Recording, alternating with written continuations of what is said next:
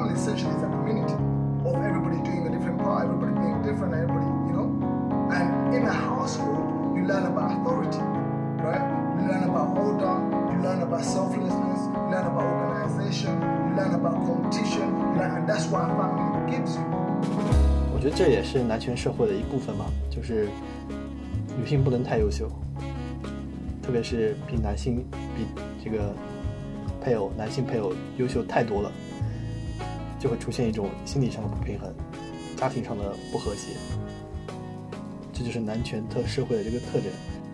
所以电视剧中出现那些，我不觉得震惊了，就可能真的是一个很普遍的现象了，就是有资源的男性可以垄断很多，可以制定规则。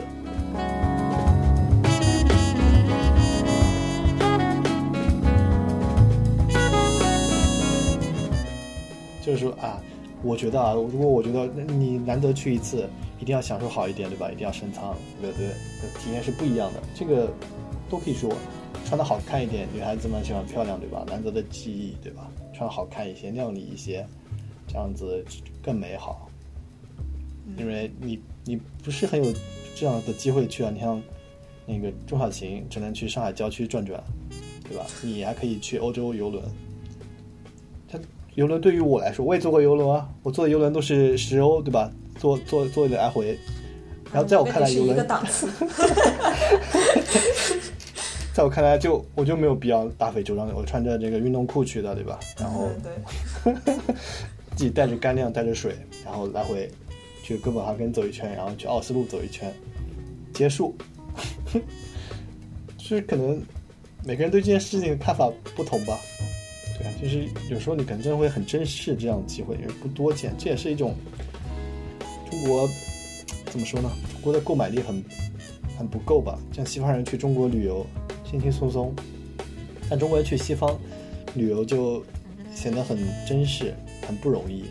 我希望将来的时候，就是中国人去巴黎，中国人去伦敦，也跟伦敦人去上海、伦敦人去北京一样，就是虽然可能也会花些钱吧，但不至于真的是一身的记忆那样，穿的漂漂亮亮的，哎自然一点就好了，对吧？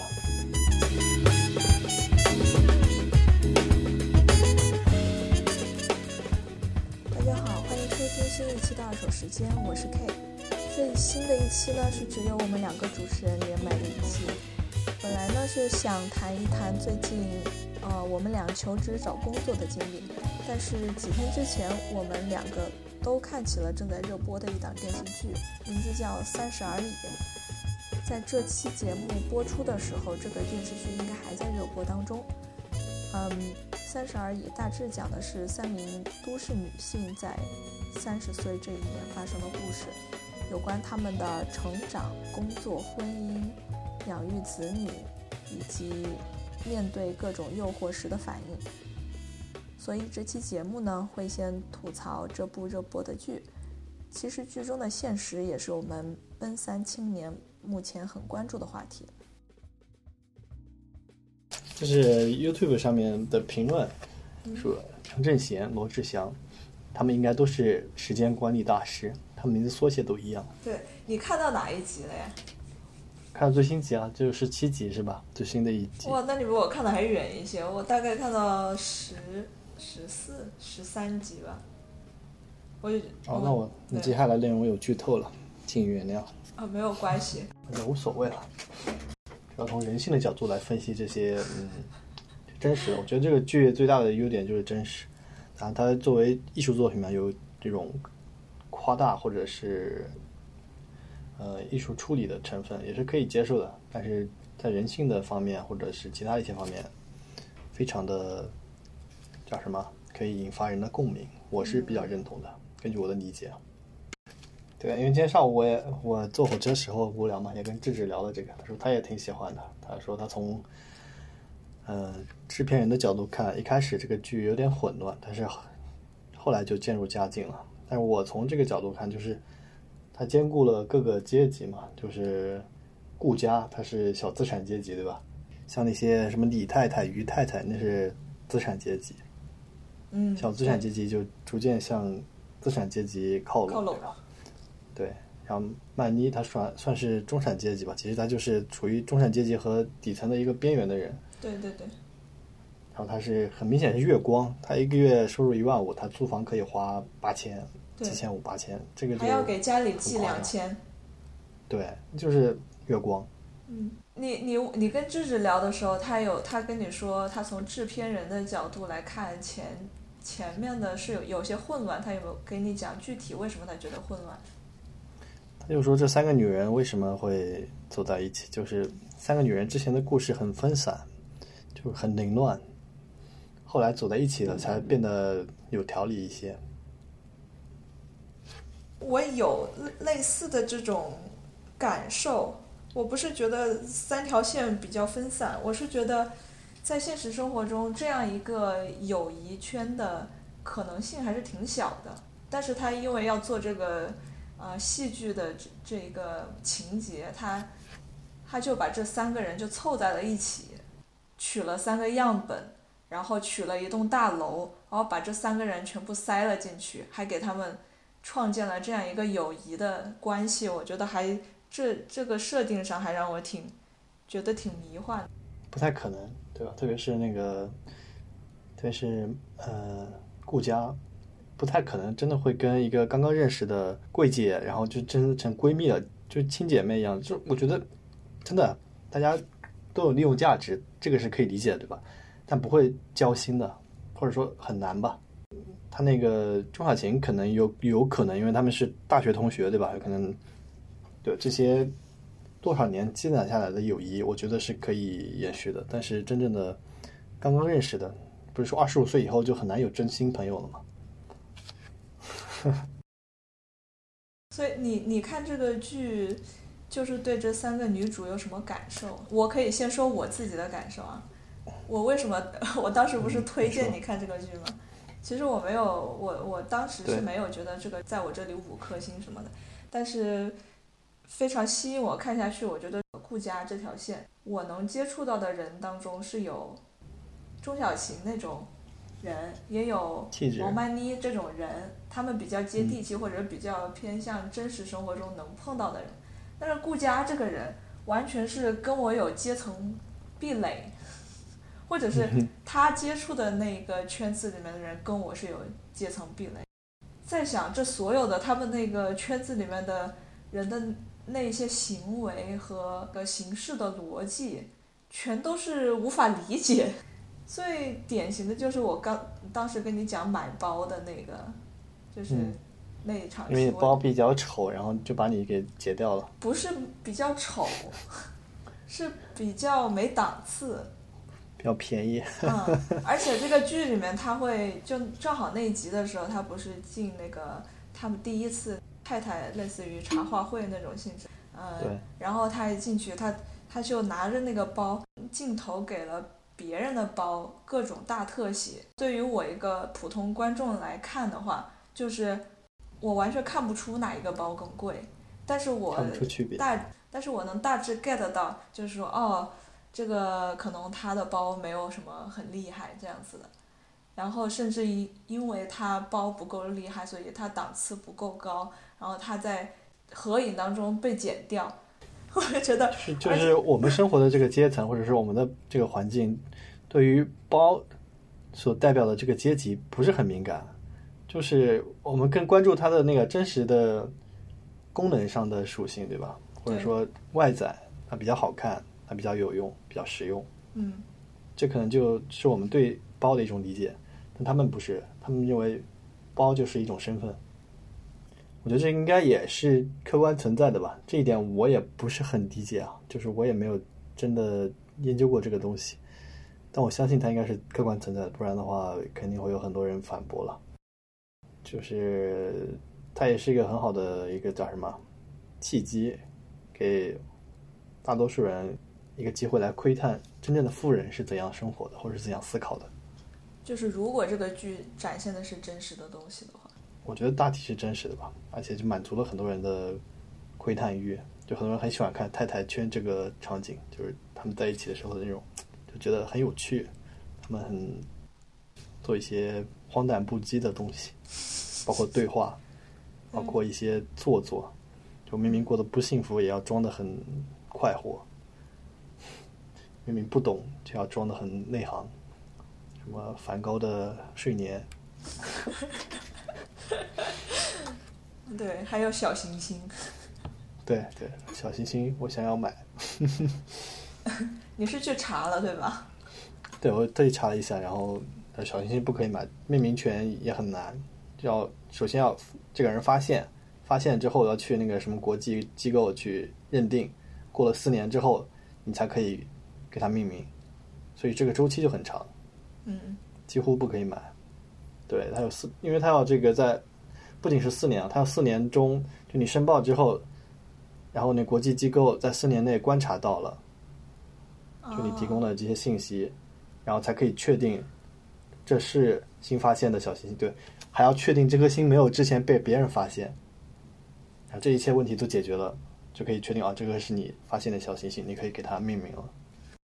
因为现在这个各种机构把容易发现的都发现了，对吧？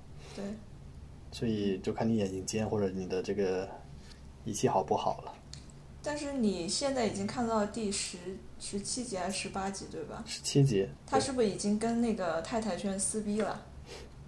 他目前还没有，他现在就是跟其中的一个太太家里面买了茶园，然后导致她丈夫越来越不能理解她的行为，嗯产生了一种家庭内部的不和。我觉得这也是男权社会的一部分吧，就是女性不能太优秀，特别是比男性比这个配偶男性配偶优秀太多了，就会出现一种心理上的不平衡，家庭上的不和谐。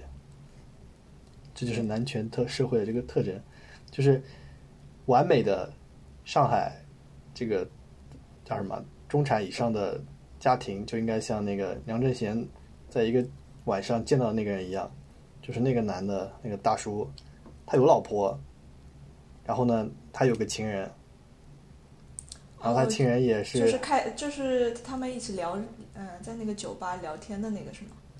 对，就是那个女的，她是做威士忌的生意的，啊，对对，然后他开车带着曼妮兜圈子，曼妮说：“哎，你们结婚了吗？”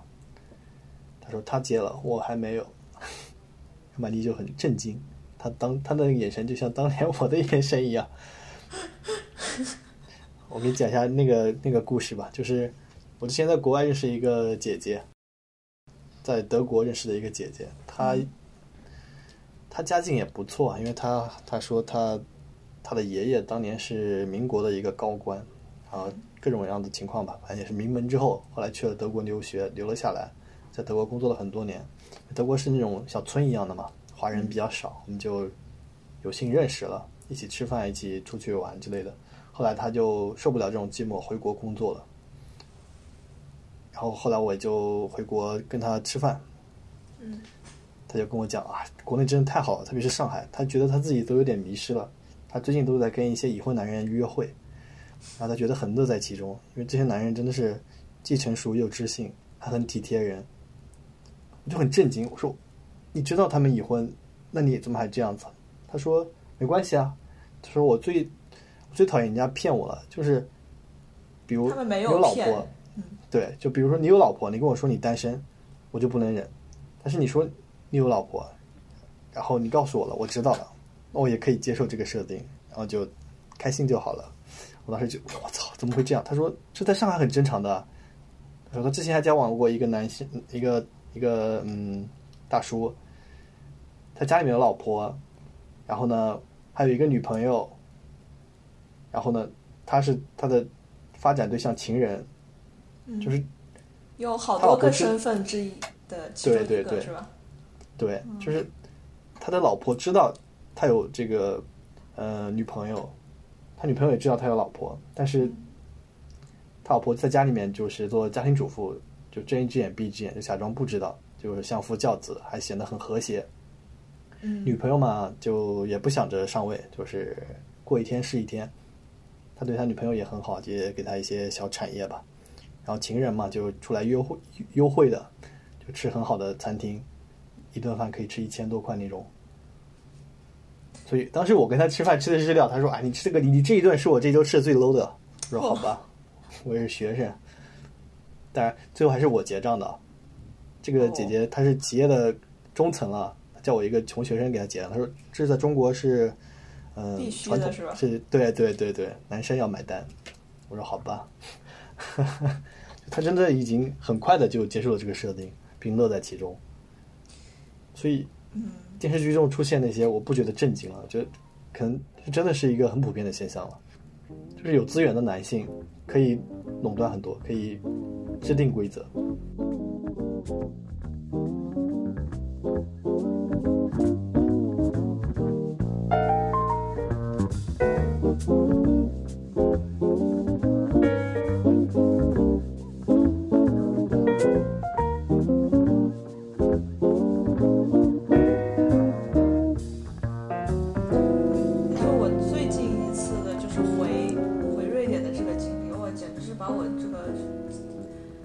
航班简直把我做伤了。我我大概最近一段时间再也不想往外跑了，当然也很难跑。最近这个疫情的这个事情，最近欧洲其他国家的人也很嫌弃瑞典来的了。对啊，我当时是就是五个一政策，然后本来是买的国航的机票从北京飞斯德哥尔摩，就是直直达。直飞，嗯我是湖北籍的，去北京就可能就是有问题嘛，要隔离十四天这样子，所以我就当时就，我就提到这个，我们就可以到第一个话题了，谈谈最近找工作的经历。哼，对啊，对啊，人生有重新规划问题。对，可以，我们现在我们现在 跳到了第一个话题，没关系，就是说着吧。你先说你这个五个一政策的痛苦。五个一政策导致我，比如说我七月份我的这个工签到期，那么我就要续工签。如果我不能在七月十几号之前回到这个我的所在的欧洲欧洲的国家，那么我可能就得在国内等这个呃工签续工签的这个过程，可能是半年以上。那也就是说，我必须就远程办公半年以上，这就风险非常大，甚至感当时感觉就是以可能跟这个国家要 say goodbye 了，然后就很紧张嘛。所以我当时就因为这样子的情况，我就投了两个国内的公司，嗯，我就不说名字了。反正都大厂是吧？哎，大对大厂 A 和大厂 B，嗯然后呢，因为国内好像，因为我不是很了解国内的情况，但是这一次相当于是第一是给自己打一个就是备选的留个方案后路，留个后路，对。而第二就是趁这个机会可以感受一下嘛，国内这个求职或者找工作这个呃是怎样一个过程，然后就是会有一些 app 你可以使用，我当时是下了一个 app，在上面扔上去了一个英文的简历，然后就大概两天没有管，就突然就有一些人开始联系我，我就看了一下，我就选了这两个两个大厂 A 和大厂 B。英文的简历也可以一样有用吗？他看完了以后，他就先联系我嘛，然后嗯他说你能发一份中文的吗？于是我就哦又发了一份中文的过去，然后大概这个 app 的这个寿命就到这里了。他因为他会转场，就是你你发一下你的微信吧，然后我就把微信发给他，哦然后就转场到微信上直接联系我了。还有一个就是直接打电话联系的，就是两个两个大厂的不一不太一样，但是共同点就是真的是整个过程非常的快，就是节奏又快又急，环环相扣，热火朝天。对，这是我我总结的八字，就 很很紧张是吧？很紧凑。很很紧凑。就是如果是你是对比在欧洲这边找工作的话，比方说你在欧洲这边呃面一轮一轮的这个 interview 过去七天，再再下一个，就是这样一周一周这样很正叠的常，对对，很正常。有的时候可能两周甚至，对嗯，但是国内就是你今天说给你发一个链接，让你在线测试。好，第二、嗯第二个这个正式的技术面试就安排在隔一天。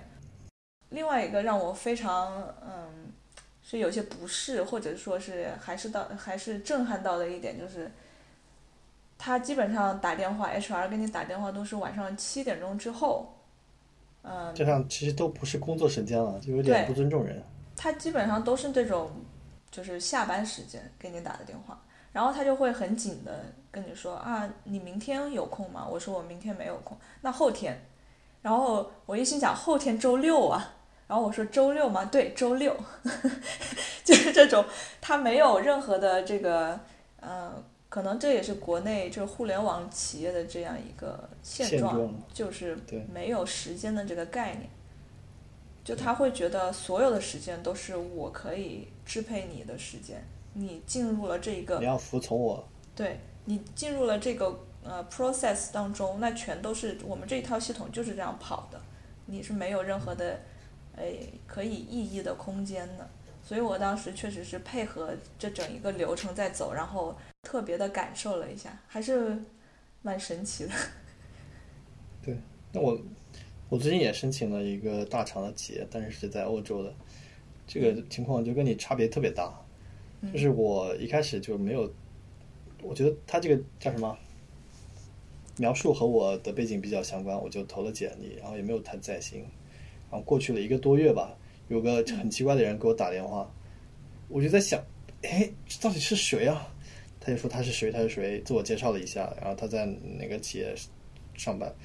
我就在想，嗯，这跟我有什么关系？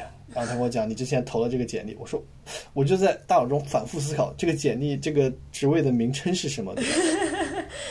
对，我真的，我一直到他通话结束，我都没有想起来是是什么。他就说，既然你对我们对我们有兴趣的话，能不能给你安排一个面试，对吧？我们他是星期四给我打的，他说下个星期三怎么样？我在想，要星期三反正最近都是在家上班，星期几都无所谓。我说可以啊。他就说那好吧，那我们就定在星期三的什么什么时间点。然后就电话挂了，然后他给我发了一个邮件确认，然后邮件里面说这是什么岗位，我才想起来这是我一个月之前投的一个随便投的，然后就进入面试了。面试也不紧不慢，面试的时候，因为这一次我稍微准备了一下，面试还算 OK，嗯就是至少那个面试官跟我讲什么 “You are one of the best candidates” 什么什么，我觉得还挺开心的吧。对，然后他说啊、接下来我们的 HR 会什么？HR 叫 Helen，他会给你联系的。但是 Helen 呢，她最近在度假，所以她可能会联系的晚一些。然后我说好啊，然后第一天我就觉得肯定不会有回复，对吧？第二天我就等一天，还是没有回复。第三天我就有点慌了，我就给发一个邮件，然后 Helen 就自动回复了，他说我在度假中，我到二十七号下个星期一才会回来，那时候会给你回复的。我说哦，你们一点都不着急，其实。对，这个节奏就是嗯非常不一样。而且他很有礼貌，他问你可不可以，不可以的话我们就换另外一个日期，对吧？就是很尊重你，时间也可以换，大家都可以就是互相互相体谅。这个时间点我不行，那个时间他不行。但这个这个我也之前也面过这个大这个呃跨厂的国内的分厂，嗯那个节奏就不太一样了，就有点像你说的这样匆匆忙忙的，但是也稍微比你刚刚讲的要好一点，毕竟这可能是国际大厂吧，嗯，对，他们对，但可以感受到就是国内的氛围还是要比国外要紧张一些，有序一些。对你在面国内厂的时候，会让你做一个测试，叫性格测试吗？啊，我都是面，我都是找的这种，我记得海外的，嗯，外对企他们就没有这个，或者说我没有进入到那个阶段就被他挂掉了，就没有过。我面的这两个厂，大厂 A，呃，就是我大概整个流程走完了，然后嗯到最后，因为我是我还是可以出国了，我发现我机票也买哦了，什么定了，然后我就说，那我们就啊、以后有机会再合作吧。就是，所以我大概整个流程走完了，就我当时是有一个性格测试的，就是这么一个东西在，它就是一个怎么讲，一个你很难去伪装自己的一个一个东西。它会给你测试，就大概半个小时，其中的选选项就是让你就是你定义自己的语句，然后给你六个 point，你就给他们赋值，就是你认为最像你的，你给它赋值最多，然后最不像你的，你可以赋值最少这样子。但是呃，比方说这三个三个 statement A、B、C，然后隔了五分钟以后，它又来了一轮，然后你经常会自我矛盾，因为你在这一轮你把这一个赋值最多，觉得最像自己，然后后面你就给忘了你之前是怎么伪装的，对对对你知道吗？然后你就把它赋值的这个分又给调换了一下，到最后就你所有的这个特质全部都互相抵消，人家就可以有一套这样子的这个算法，或者是底层的一些呃判断出来你是否作假。就国内这个大厂 A，我是知道他会判断你是不是是不是在说谎的。然后因为我没有做过，之在这之前没有做过国内的这个性格测试，然后我特地上网搜了一下，人家甚至总结出了，如果你要假装的话，然后网上这个相当于是攻略里面，我能看到的这些人家需要的这个人的这些指标或者特质，都是一种呃非常有忠诚度，我非常的努力工作，我没有太多的创意，对，没有太多的创意，创意也是减分点吗？对我不是一个特别有 idea 的人，我不是一个就是有什么想法我就一定要把它这个实现的这种人，但是我是呃会帮助员工、其他同事的这样一个人，我也是非常鞠躬尽瘁，然后服从上级给我的任务的这样一个勤勤恳恳的人。哎呀，好难啊！我当时一看这个，我就觉得，嗯，就其实我自己跟这个还有点不太像吧，可能有几条上还是有些吻合，但是总的这个，嗯，方向上差的还挺十万八千里的。然后我就想，我是不是可以把自己稍微拧一拧，然后在性格测试里面去去去表达一下，呃，自己的这个。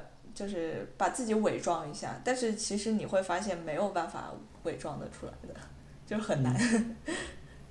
这是他们筛选的筛选的一个机制吧？还是国内的人才太多了，对他们要通过一些方式来筛选。对。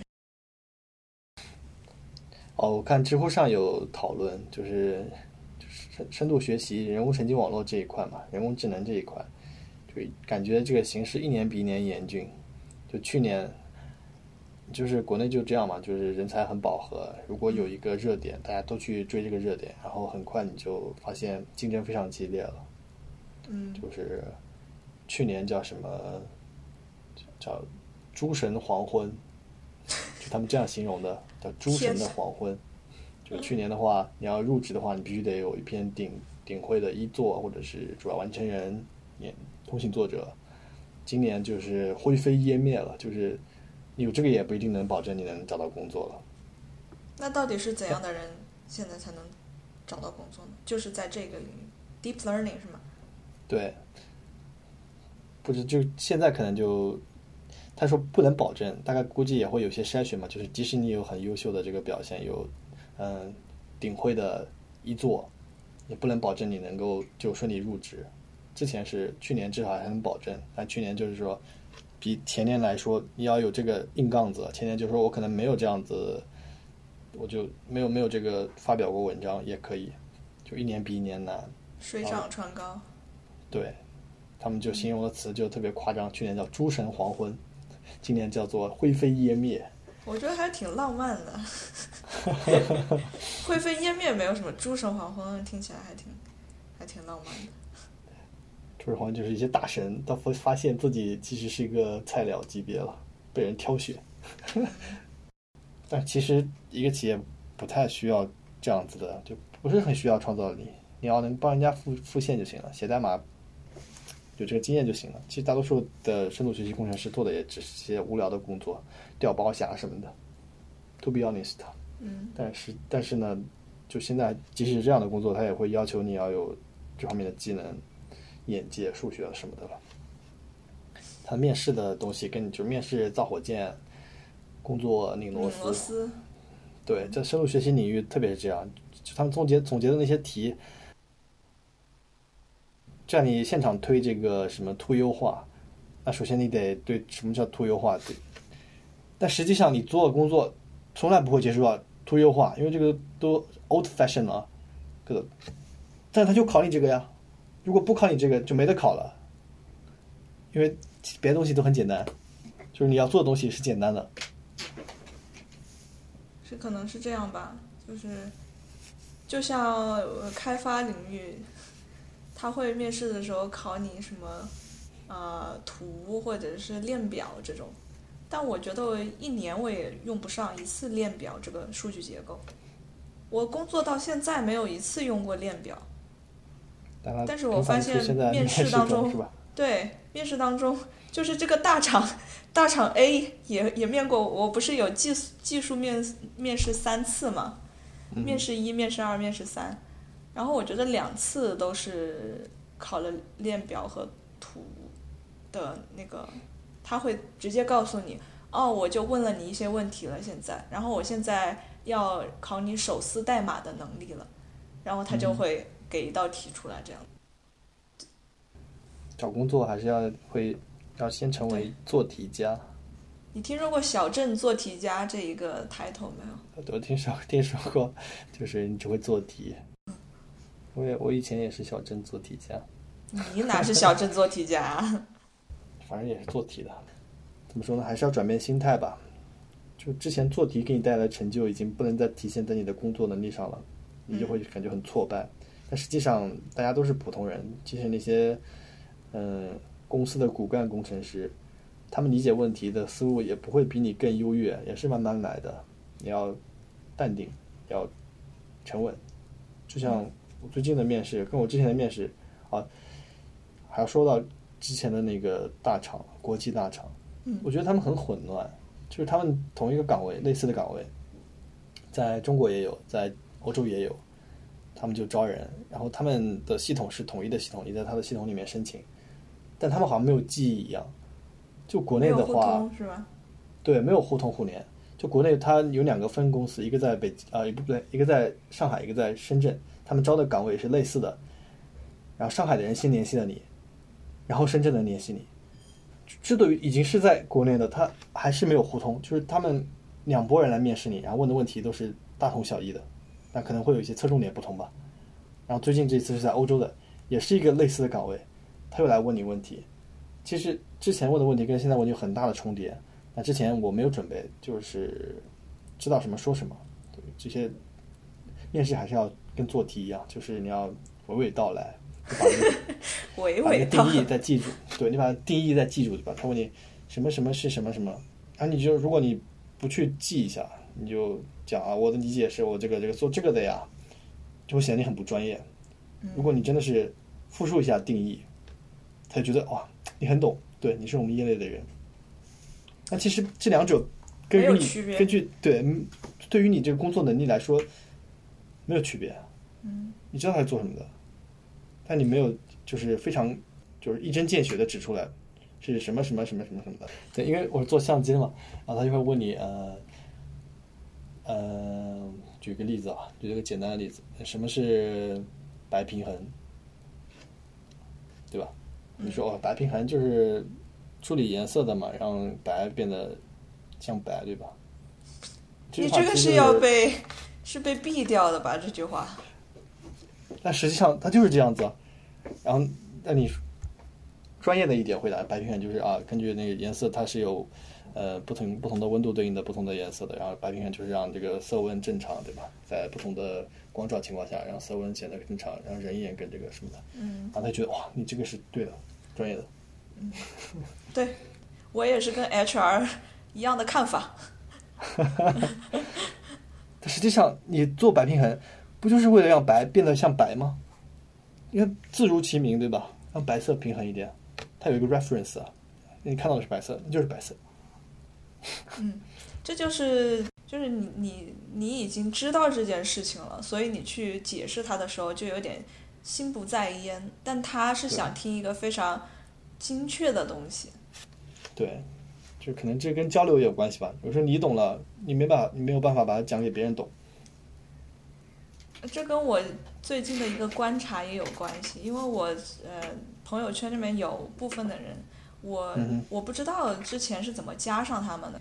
啊，他们有一些是转专业，呃，在国内的，嗯然后转专业去做数据分析，然后后面可能写 Python，可能写 Java，然后现在在做一些这方面的工作的。然后其中有一个人非常的典型，我是看着他从 Python 的语法开始学起学起，然后再总是在 PO 一些呃朋友圈 PO 一些状态，什么 Python 的语法总结，他会写很多那种博客，你知道吗？呃，哦后来后来就变成了一个公众号，后来就变成了他在学 Python 的途中写了本书，哇，那不错啊。就是他这种副业干的还是有点风生水起的，但其实我我并不知道他具体的这个副业发展的他的收益怎么样，或者是他整一个自媒体的运营的状况是怎样。但你就会感觉到他围绕着这件事情做了很多别的事情，比如说他这写了本书之后，啊、什么京东还是当当上都有卖的，然后这个自媒体做的也越来越大，然后经常这个自媒体呢会邀请别的人一起写一些，就是其实对业内人来说是一种非常入门的这种文章，就类似于十四天掌握呃 SQL 语加法，而且这个有点过分了。就是有这样的 SQL 语书啊法呀，对对对，对 我我懂。我大学的时候就看，就是二十一天 C 加加从入门到精通，然后看完之后，我我还是考个六十几分。差不多，彼此彼此了。然后十呃十十几天学会，比方说一个 Python 的那个什么库 Pandas 库或者是什么之类、啊，你懂的这种这种东西。然后，后来我想问一下，嗯，这些库要学吗？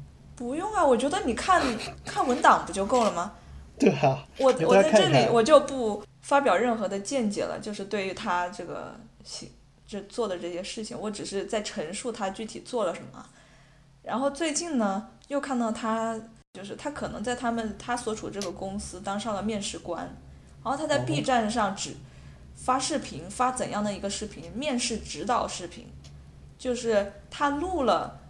他面试别人的整个过程，人家是没有露脸的，就是镜头一直怼着他的脸，但是你嗯你能听到对方这个被面试的人的声音和他的声音，就一问一答这样子，然后整个过程全部录下来，PO 在了 B 站上。第一，我我很嗯困惑的就是这个合不合法，对对对，这法律风险很大呀。我我不知道他有没有规避这件事情，或者是就怎么样。但是我当时是他因为 PO 了好几个以后，然后每隔一段时间 PO 了一个，然后我有一次就是真的是出于好奇点进了一个去看，我心想的他这一路走来也是蛮厉害的，就是他做了真的做了很多事情脚。印，对啊，就从最开始可能真的是这个编程什么东西都不知道，到现在已经开始面试别人，而且他经常这个 title 起的也非常的自媒体化，就是今天我帮公司面了一个清华的实习生，他的实力让我什么什么，就叉叉叉叉。对，嗯有的时候说是我觉得他的实力不够好，有的时候是他简直是太棒了，就这种类型的。然后点进去我就看了一个，呃，然后我就退出来。因为 就他就是在在这这张纸上，问题一，好把这这个问题念出来，人家回答一句话，他点点头；下一个问题，人家回答一句话，点点头。就是问的那种问题呢，我可以打个比方，就类似于，呃，嗯就是类似于 Java 语言当中啥啥啥有几种特性，你懂的，还是非常的考试的这种感觉，应试的这种感觉。你要答出、哦，我知道有九种特性，就这样子，或者 TCP，呃，是一个怎样的过程？嗯，哦，三次握手是吧？呃，三次握手，然后哪三次握手？你如果把这这几句话全部背住，哈，它就会到下一个问题。那这样就很套路化了呀。这个问题就对反而显得简单了。你只要准备了，你就会；不准备就不会。对，做题家就有套路可循了，刷题就行了，就跟大学考试一样。